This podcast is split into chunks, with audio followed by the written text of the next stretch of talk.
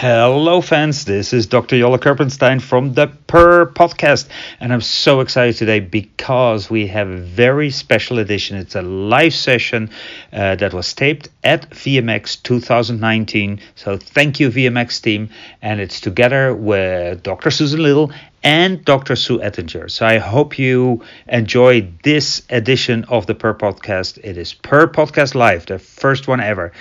Thank you so much for listening.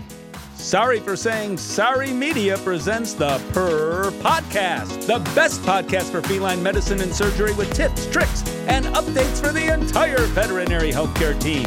If you're dying to know more about cats, keep on listening. Here are your hosts, Dr. Susan Little, famous cat vet and textbook author, and Dr. Yola Kerpenstein, talented surgeon and social media geek.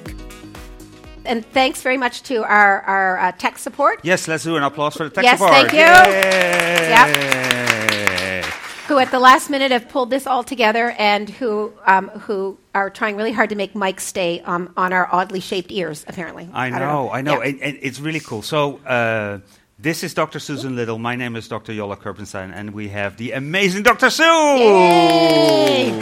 I snuck in. Excellent. Yeah. So, Dr.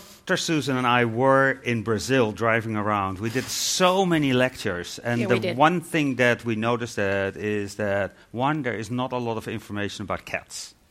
And who doesn't love cats? Dead silence. Dead silence, I love it. So that's who not loves a good cats? Sign.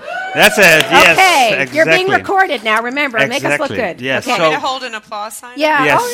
You should. Yeah, you should. So we came up with the idea, maybe we should start a podcast. And how many people have listened to the podcast? Yeah, have any of you listened yet? Ooh, it's a baby podcast, so it's okay podcast, if you haven't. Yes. I have. Oh, thank goodness. Oh, yes. Wow. So there's lots of... I'm feeling I'm getting videotaped. Absolutely. This is Dr. Sue right there. This is Dr. Sue in her social media role right now. I love it. So we started this podcast about cats. Yep, last summer. It's called the Purr Podcast, and we are really excited about it.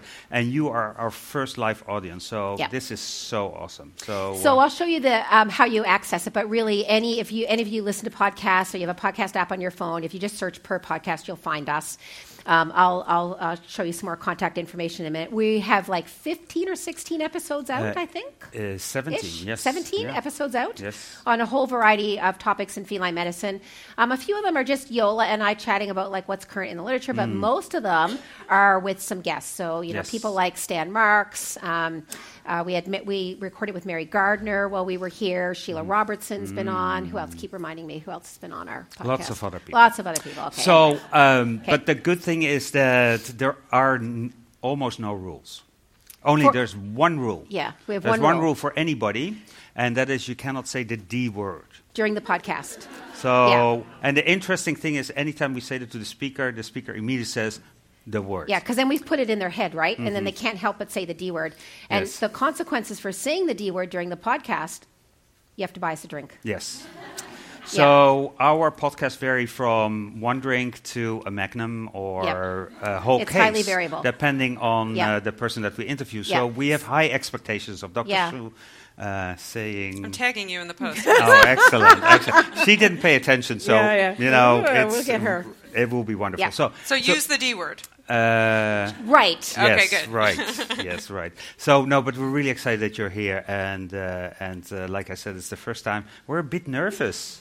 Well, I think I'll be more nervous when we get the recording and I listen to it. I'll probably be a little more nervous then. Yeah.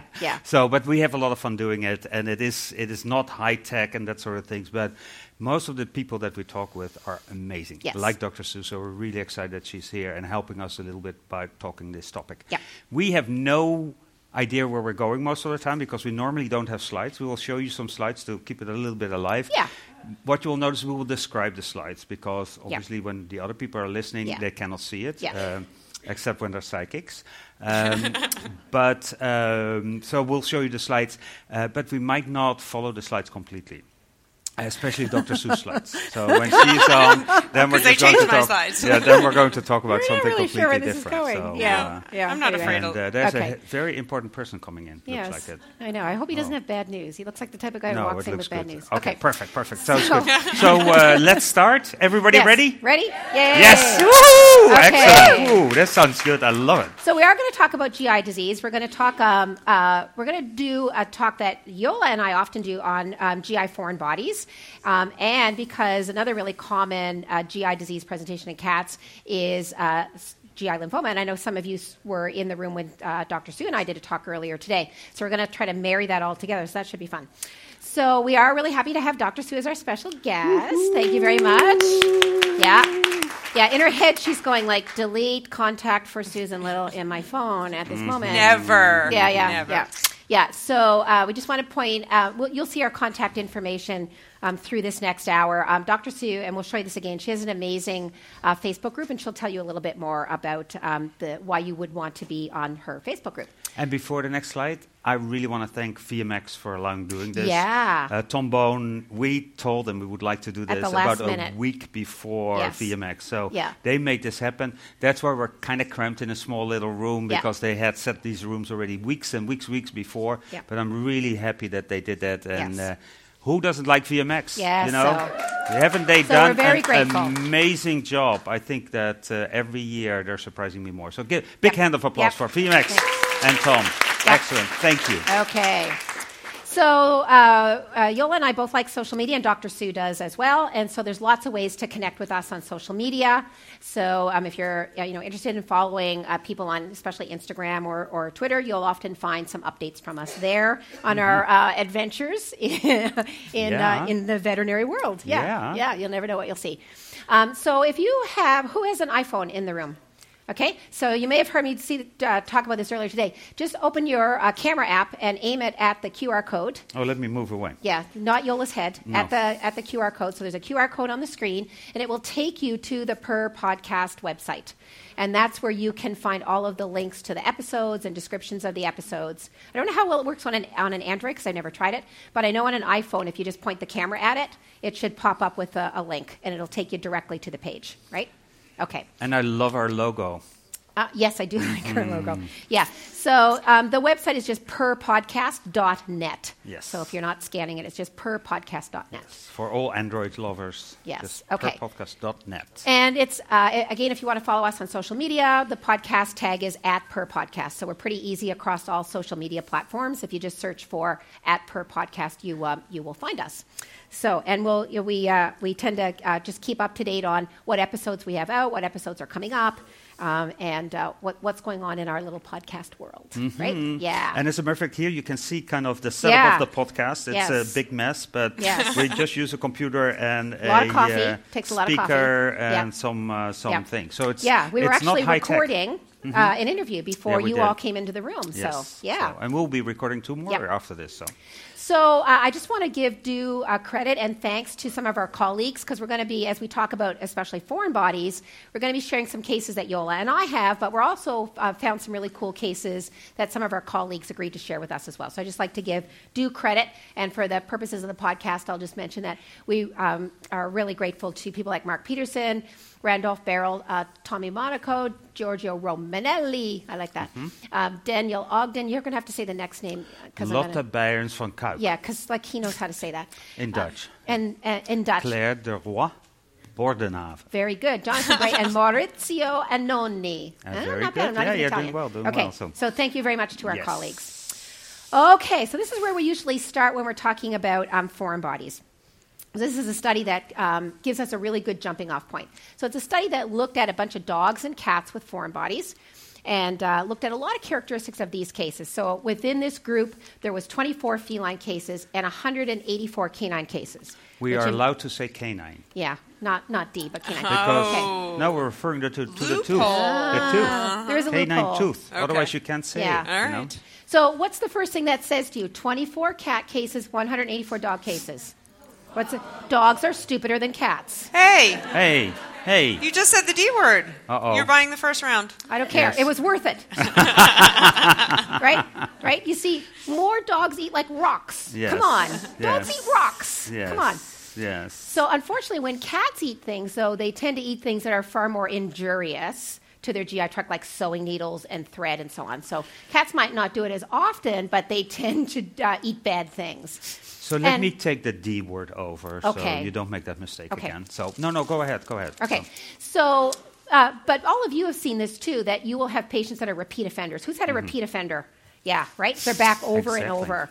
Okay, so my record is a Siamese cat named Cleo who had, count them, 6 exploratory laparotomy surgeries. So it's probably an obsessive-compulsive disorder in this cat.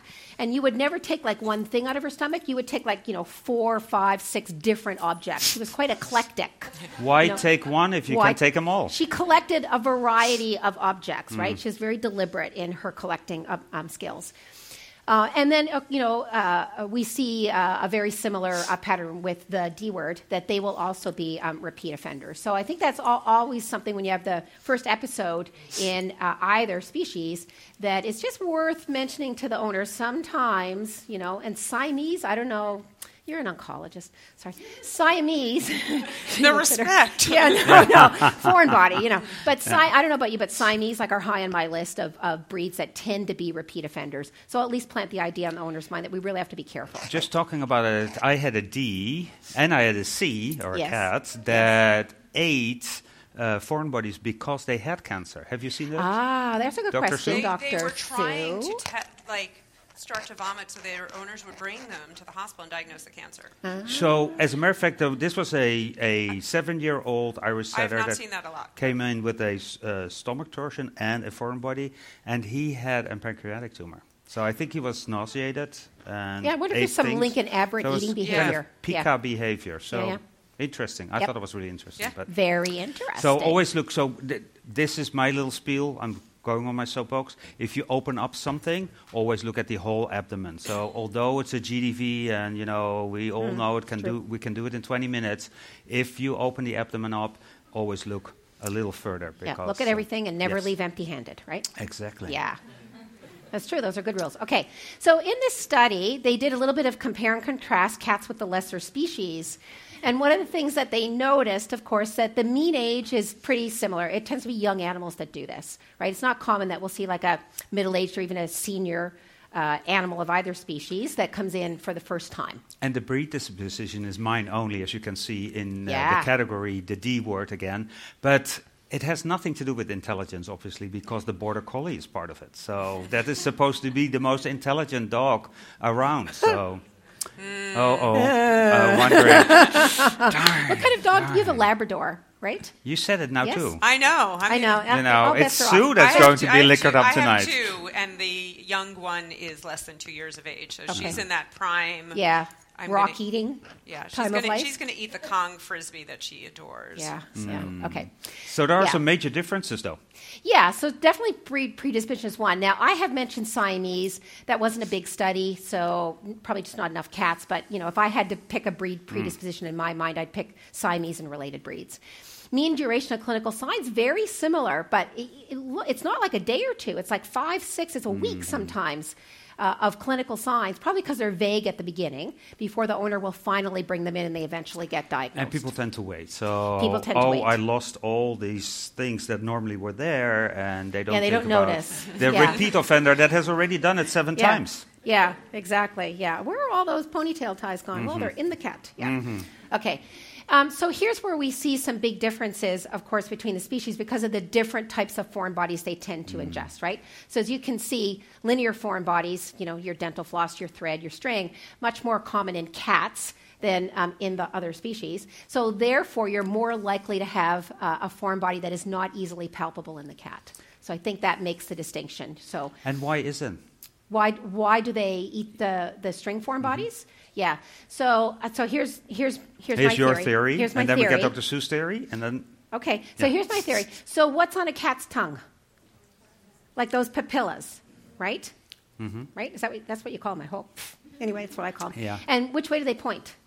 They kind of point backwards. Mm-hmm. So I think once they pick up something and start chewing on it or exploring it, it easily gets caught on the papilla, and then they start to swallow, and then we're off to the races. That's my theory. What's your theory? No, Dr. Sue first. Oh, okay. Well, I don't have a theory, but you told the story, so my one of my oncology nurses, lovely Australian accent, but she had adopted an FELV positive cat, but she had a multi-cat household. Yeah. So the cat was living in her bathroom, and every day she'd come home from work, and she'd take her ponytail and put it on the top of the shampoo bottle, and where have they gone? And she's like, maybe I left them in my room. And then her cat started to vomit. My husband's an internist. He scoped over 50 hair ties out of the cat's stomach. Wow. And she's like, oh, that's where my hair ties went. Yeah. So the 49th time she thought, maybe it's the cat. That's good. That's crazy. The other thing I take away from that is that's a woman with a lot of ponytail ties. She had really long hair. Yeah. Really. I mean, even so, that's a ponytail tie collection right there. Yeah. So I have no good theory, but other than you just have to hide that stuff from your kids. My theory is behavioral, though, and it's just iatrogenic. So people love to tease cats with things that are stringy. Mm-hmm. So they're kind of teaching them to play with them and that sort of things, and they, it's nice to pet them around. So I think we need to look if there's a link for people that do that and people that don't, that's a good idea. And see if there is if there's a difference. And then your theory comes in that so as soon as they start licking it, it automatically moves to the back. Maybe we're both kind of right. Mm-hmm. But why do they eat needles, though? Yeah, because it's attached to a piece of thread. Come on. Excellent. Yola, it's attached to a piece of thread. No, you're not just testing you. Yeah, that's why. Okay. You don't have to be testy with me. There testing you again. Yeah, I know. I warned you. Me. She warned me. I warned her. So I came anyway. We do see some other differences. And again, it's because of the types of foreign bodies they ingest. So cats are a little bit less likely to get a complete obstruction. Dogs, at least, again, this is one case series, but about 70% of those dogs did have a complete obstruction. So that's a significant difference. I need to stop. But look, despite that, almost all these cases ended up in surgery, which makes Yola very happy. Yay! So one of the things we'll talk a little bit about is how do you make decisions or give advice to the owner about what's the best path? Should you go conservative? Should you go in there with a scope if you have it? Yes. Or do you cut them? So we'll talk a little bit about that. And the nice thing about the podcast is that Susan is the medical person. I'm the surgeon. So we have a little friction here and there. Just friendly friction. Yeah, because I try to save my patients from surgeons. That's my job. Nice. Although, occasionally I need them. Yeah. Good job. So look at the difference in complete recovery. So overall, the rate is pretty high, but if you've got a linear foreign body, that really reduces your chance of having a complete recovery. Whether you're actually of either species, it reduces your chances of recovery. And again, it just speaks to the amount of trauma that linear foreign body can do in a short period of time. Yes. Remember, some of these animals were 5-6 days before they actually came into the veterinarian. So that's a lot of time for a linear foreign body to be doing trauma. And as a matter of fact, linear foreign body is on my list of top 5 things to cut open immediately. So I don't wait with them. I don't want to wait for anything. And there's not a lot of things that you can get me out of bed after 2 a.m. in the morning, but linear foreign bodies are one of them. So that's good to know. Mm-hmm. Good to know. Call me anytime. Hey everyone, it's Tom Bohn with the North American Veterinary Community. Does it get any better than listening to a podcast with Drs. Yola Kerpenstein and Dr. Susan Little, two of the best in the industry? And we are so proud as NAVC to be sponsoring this podcast and hoping that you're going to get ready to join us at VMX 2020 coming to Orlando in January of 2020. Hope to see you there, and we'll have more conversations about feline foreign objects, other types of foreign objects like the corn cob that my old English sheepdog swallowed. Make sure you join us. Thanks. I just want to point out that there's differences in where they get stuck because cats have so many linear foreign bodies. Most of them get stuck in the beginning of the GI tract. Everybody knows that they kind of clump in the stomach, and then they go through the tract, and then the tract kind of rolls up on it. That's caught under the tongue. Or it gets caught under the tongue. So, yeah. And in dogs, it could be anywhere. Stuck anywhere. So. Yeah, so, it's another good example of how, you cannot treat cats as a small member of the lesser species because there is a difference when it comes, especially to foreign bodies, right, in how we're going to approach these guys. Okay, so Dr. Sue and I had a session earlier today when we were talking about IBD and lymphoma, and I said that cats have 4 clinical signs, and they use them for every disease. Is it not true? You look up the list of clinical signs. I challenge you for just about any disease, and it'll always say vomiting, anorexia, diarrhea, probably lethargy, right? Those will generally be your four clinical signs. So this is the challenge with cats. They don't have localizing clinical signs. It's easy to check off, though. Yeah, it is easy to check off. So, yeah, you can just make your medical record templates, like every template, vomiting, diarrhea, anorexia. Yeah, they're all the same. Yeah. But, of course, in some of these cases, you may see more profound signs of nausea. Remember that cats can be nauseous without vomiting, and owners are not good appreciating what nausea looks like. So it can be drooling, it can be turning the head aside, it can be lip smacking. Doesn't have to be. So if you ask the owner if the cat's nauseous, they often don't know because they think nausea equates to vomiting. Yeah. I think it's easier in the D species to see if they're nauseous. Maybe, yeah. I don't know. What do you think? Dr. Because Sue. You have to deal with... I don't think... I mean... Do you think they're both hard? I think it's so hard for both owners of both species to be able to tell the difference, exactly what you're saying. A lot of the times, and it may be that they're eating human food, and then the owner's like, oh, but they're eating, but they're not eating their regular food, or they're hand feeding them or things like that. And I tell them that's often a sign that they're nauseated, and they're like, oh, and they just don't go to use those medications. And so I think it's really hard. Vomiting's pretty obvious, right? Yeah. But I think and the other thing we were talking about with my own cats, I was in a multi-cat household, and one cat was eating really well, and the other cat was losing weight, but the bowl was always empty. Yes. And so it can be really, really hard in a multi-cat household to figure out who's vomiting, who's not eating. Yep. And sometimes you need your mother-in-law coming into town for Thanksgiving to say your cat looks skinny. and why I thought you were a veterinarian. And my husband's an internist, and I'm not kidding. So our cat had lost 3 pounds. Oh, wow. We're only Don't human. Judge. So, are you missing any hairbands too? Yeah. No. Yeah. Our cats did not do the linear foreign body thing. Yeah, but it just shows you it's tough. It is really tough when you're with your pet every day to be able to tell that. So, absolutely. And he had IBD. There you go. So we have to be fairly proactive in getting the information out of the owner because they might not know what they know. You know what I mean? They've noticed things. They just don't know how to interpret it. They don't know that you want to know it. So I think you have to be quite careful with your questioning on these cases.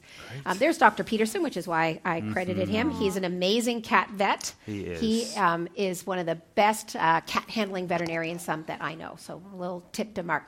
Hats off to Mark Peterson. So physical exam findings again: weight loss, dehydration, feeling depressed. Helpful so far? Yeah, not so much, right?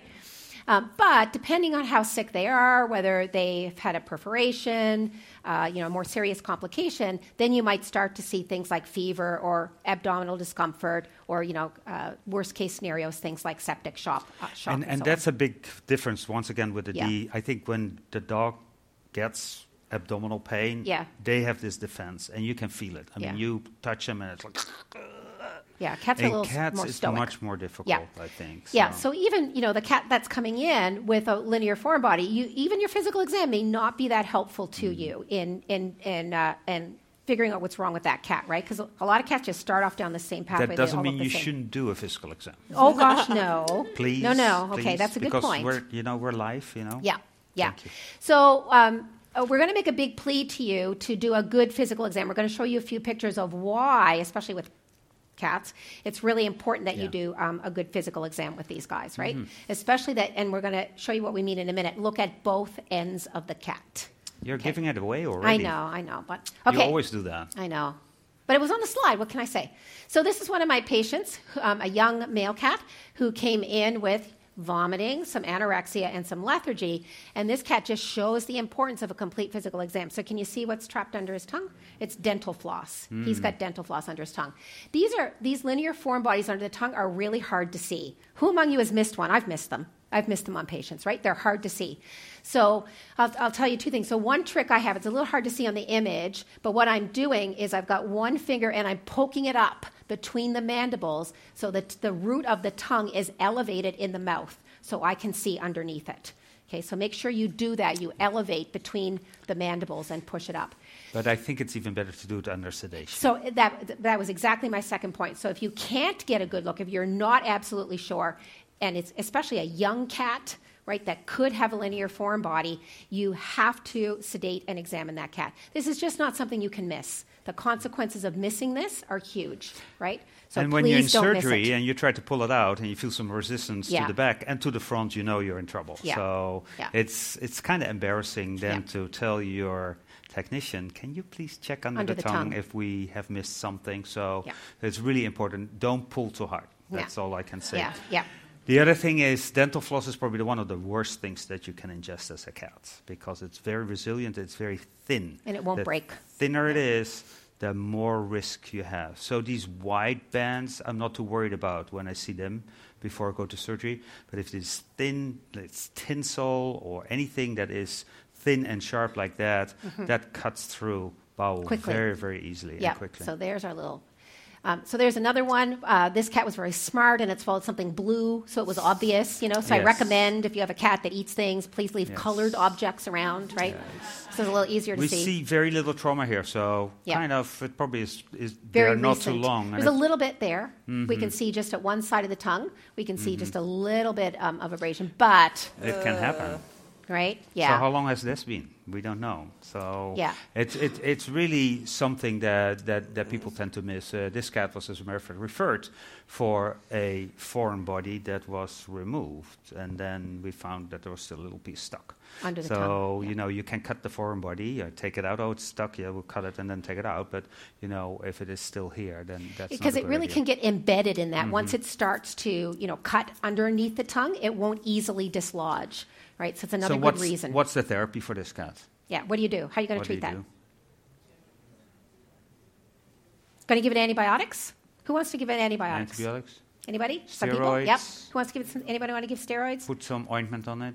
3 times a day. Three days. 3 times a day for the next month. You know, the good thing about mucosa is it will heal. Yeah. It will heal. Don't do anything. I wouldn't even give antibiotics because you it's already infected and it's a waste of money, except when the tongue really swells up, the cat gets general clinical signs. But we would give pain medication. Absolutely. Yeah. So that's probably what we would start off with. If you want to invest in something, invest in the pain medication instead. Yeah, so and most of the time you're not going to need anything else once the foreign body's out of the way. You do want to clean it up a little bit. Yeah. So very gently, if there's pieces in that, you take them out, flush them out a little bit. Don't cut the tongue, please, because normally when you have wounds, we want to cut off stuff. Yeah. We don't do that in the tongue, except when it's thinly frailed, then you're allowed to do it. But for the rest, we just leave it.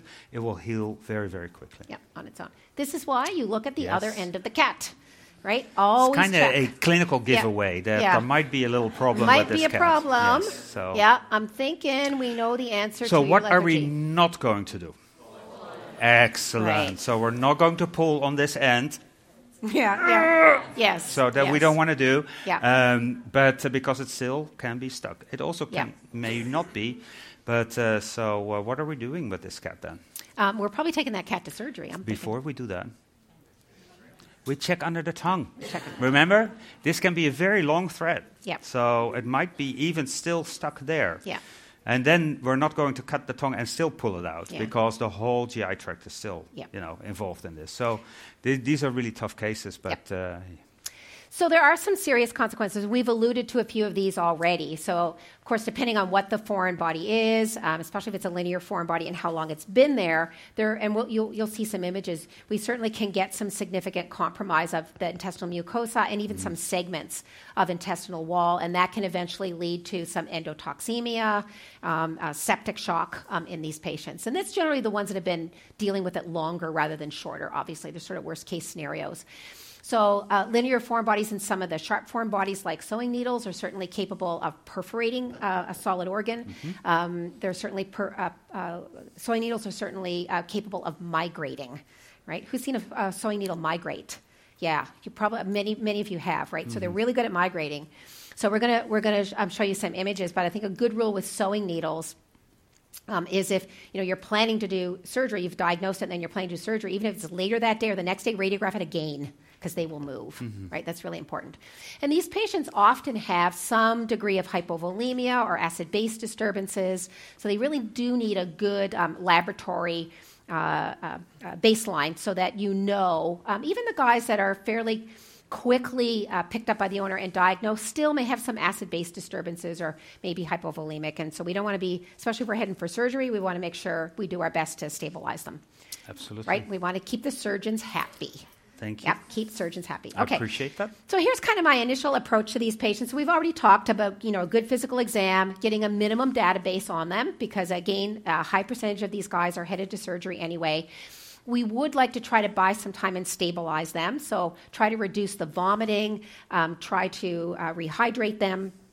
They'll be a little better surgical candidate if we can alleviate those things if we can. And now we're going to talk to you about doing some imaging. So typically we'll start with survey radiographs, but we're also going to show you that modalities like ultrasound can also, especially in specific circumstances, can really be helpful for you in some of these patients. So that's kind of our general approach to these guys. So here's one of the things that we're a big believer in, and that's if you're going to do radiography, how many views do we do, Yola? At least two. Yeah, well, at least two. That's good. At least two. Good answer. Some people still do one. That's true. Oh, okay. Okay. And you cannot guesstimate where the foreign body is in the abdomen if you have only one view. Yeah. So two views, it gets a little easier. Do you still see three views? I still see MedChex as single views. Exactly. That was another question I had for you. The catagram. Catagram, single view for MedCheck. With the two hands in there or without the two hands? Sometimes. Depends, you know, then it's like the trifecta. Yes. Yeah. So. Okay. So I do like three views. And can I say one thing? Yeah. I love the fact when you have the hand. I get a lot of radiographs sent over, and I can immediately see if someone has a fake diamond. Oh. So. How do you tell if it's what is it? Zirconia looks different. It does. Yeah. How do you know that? How do you know this?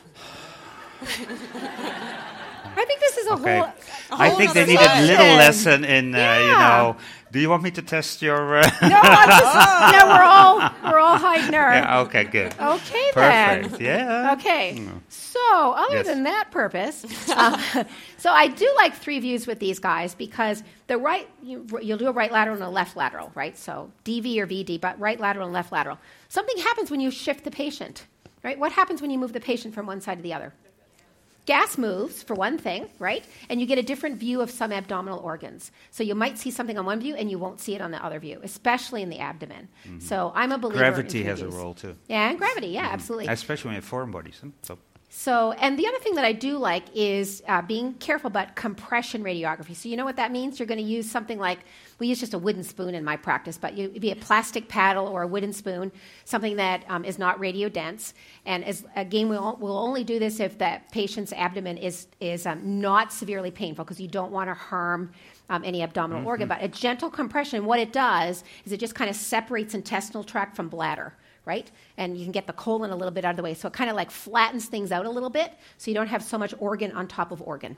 Yes. Right? Yeah. So I'd be very careful. If they have severe abdominal pain, I'm not going to go there. But if we can, and really it's as simple as bring a big wooden spoon from home. That'll work. Right? You can. I'm sure a radiology company will sell you a very nice piece of equipment, but I just use a wooden spoon. And so, just as a surgeon, don't use barium if you want to cut them open. Everybody knows that, point. But there's still quite a lot of people that send over cases. Beautiful barium study. There's a foreign body. And I'm like, come on, you know, do I need to wait? I cannot wait, so I will open it up. But it is very messy. So and in cats, I really prefer the water-soluble agents anyway. So you have to work quickly with them, mind you. But the benefit of that is they also go through the GI tract quickly. So it's a little bit easier for us if we're doing surgical planning, and they're really well tolerated by cats. Okay, so that's a few tips on. So, what are we going to find on radiographs, Yola? We might see the foreign body, right? Yeah. But so, as a matter of fact, so maybe we should go to the picture and show. Let's see what we have. I think the next one we have. No. Let's get a picture. So, there's a picture. Can I talk about this cat? Yeah, of course. This is your favorite cat. This is my favorite cat. I know where we're going here. Okay. Yeah, Yola knows the story. Okay, so do survey radiographs. Okay, so survey radiographs on my patient. I think we know the cause of the problem. Right? So, and before we go there, just to interrupt you, if you have a normal radiograph, it doesn't say that the cat has no foreign body. Yes, I think that was... It's a really very, very important point. Normal radiographs. If you see a foreign body like this, you're like, okay, let's check the outside first if it's not... you know, on the floor or on your radiograph machine or something like that. But... However, in this cat. Yeah. So that was pretty easy diagnosis. The cat's got a foreign body. So this cat went to surgery and had the foreign body removed. And there it is. It's actually a little button. Cat had chewed a button off of the owner's purse, I think. Guess what the cat's name was? Buttons. Button. Do you believe it? He came with his own diagnosis. Yeah, so he came in. He said, I have a button. I bet you don't name your cat dental floss. Yeah. Yeah, or like, you know, lymphoma or, I like floss as a name, though. Flossy. Yeah. You probably never get... Do you ever get patients that come with their own diagnosis in oncology? Probably not. What do you mean come with their own diagnosis? You know, like Button had a button. Like a cat named Flea. No, not so much. No one comes in and says like, my dog's name is osteosarcoma. Like osteosarcoma. No. Yeah, okay. I did want to name my cat Nader. Nader. Like for the low white blood cell count. Oh, Nader. Yeah, I know, but my husband didn't like it, so. No, I think that's tempting fate. Mm-hmm. Seriously, I do. Okay, Buttons. Show Button. Yeah, they're... Button I know. Holding a little hard. I can't resist Button. On his opioid high. Look at him there. Hi. Feeling no pain. Hi. The man's feeling no pain. He's doing good. The opinions of this podcast are those by Dr. Susan Little and Dr. Yola Kerpenstein. Veterinary medicine is a complex profession, and often there are multiple diagnostic and therapeutic options for different disease processes. If you're a pet owner with questions, please go to your local veterinarian. If you're a veterinary professional, ask your questions on our Instagram page @PurrPodcast.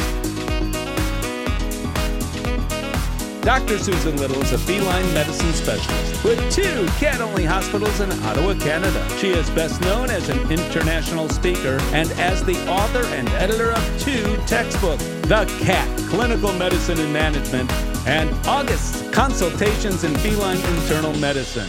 Along with 3 cats, she also admits to owning 2 dogs, and you can follow her on social media with the handle @CatVetSusan. Dr. Yola Kerpenstein is a diplomate of the American and European College of Veterinary Surgeons and a big cat fan. His specialties range from surgical oncology and reconstruction to minimally invasive surgery. He is the author of 2 textbooks on basic and reconstructive surgery. Did you know he was allergic to cats? Yola works currently at Hill's Pet Nutrition. You can follow him on social media with the handle @GVE TSX.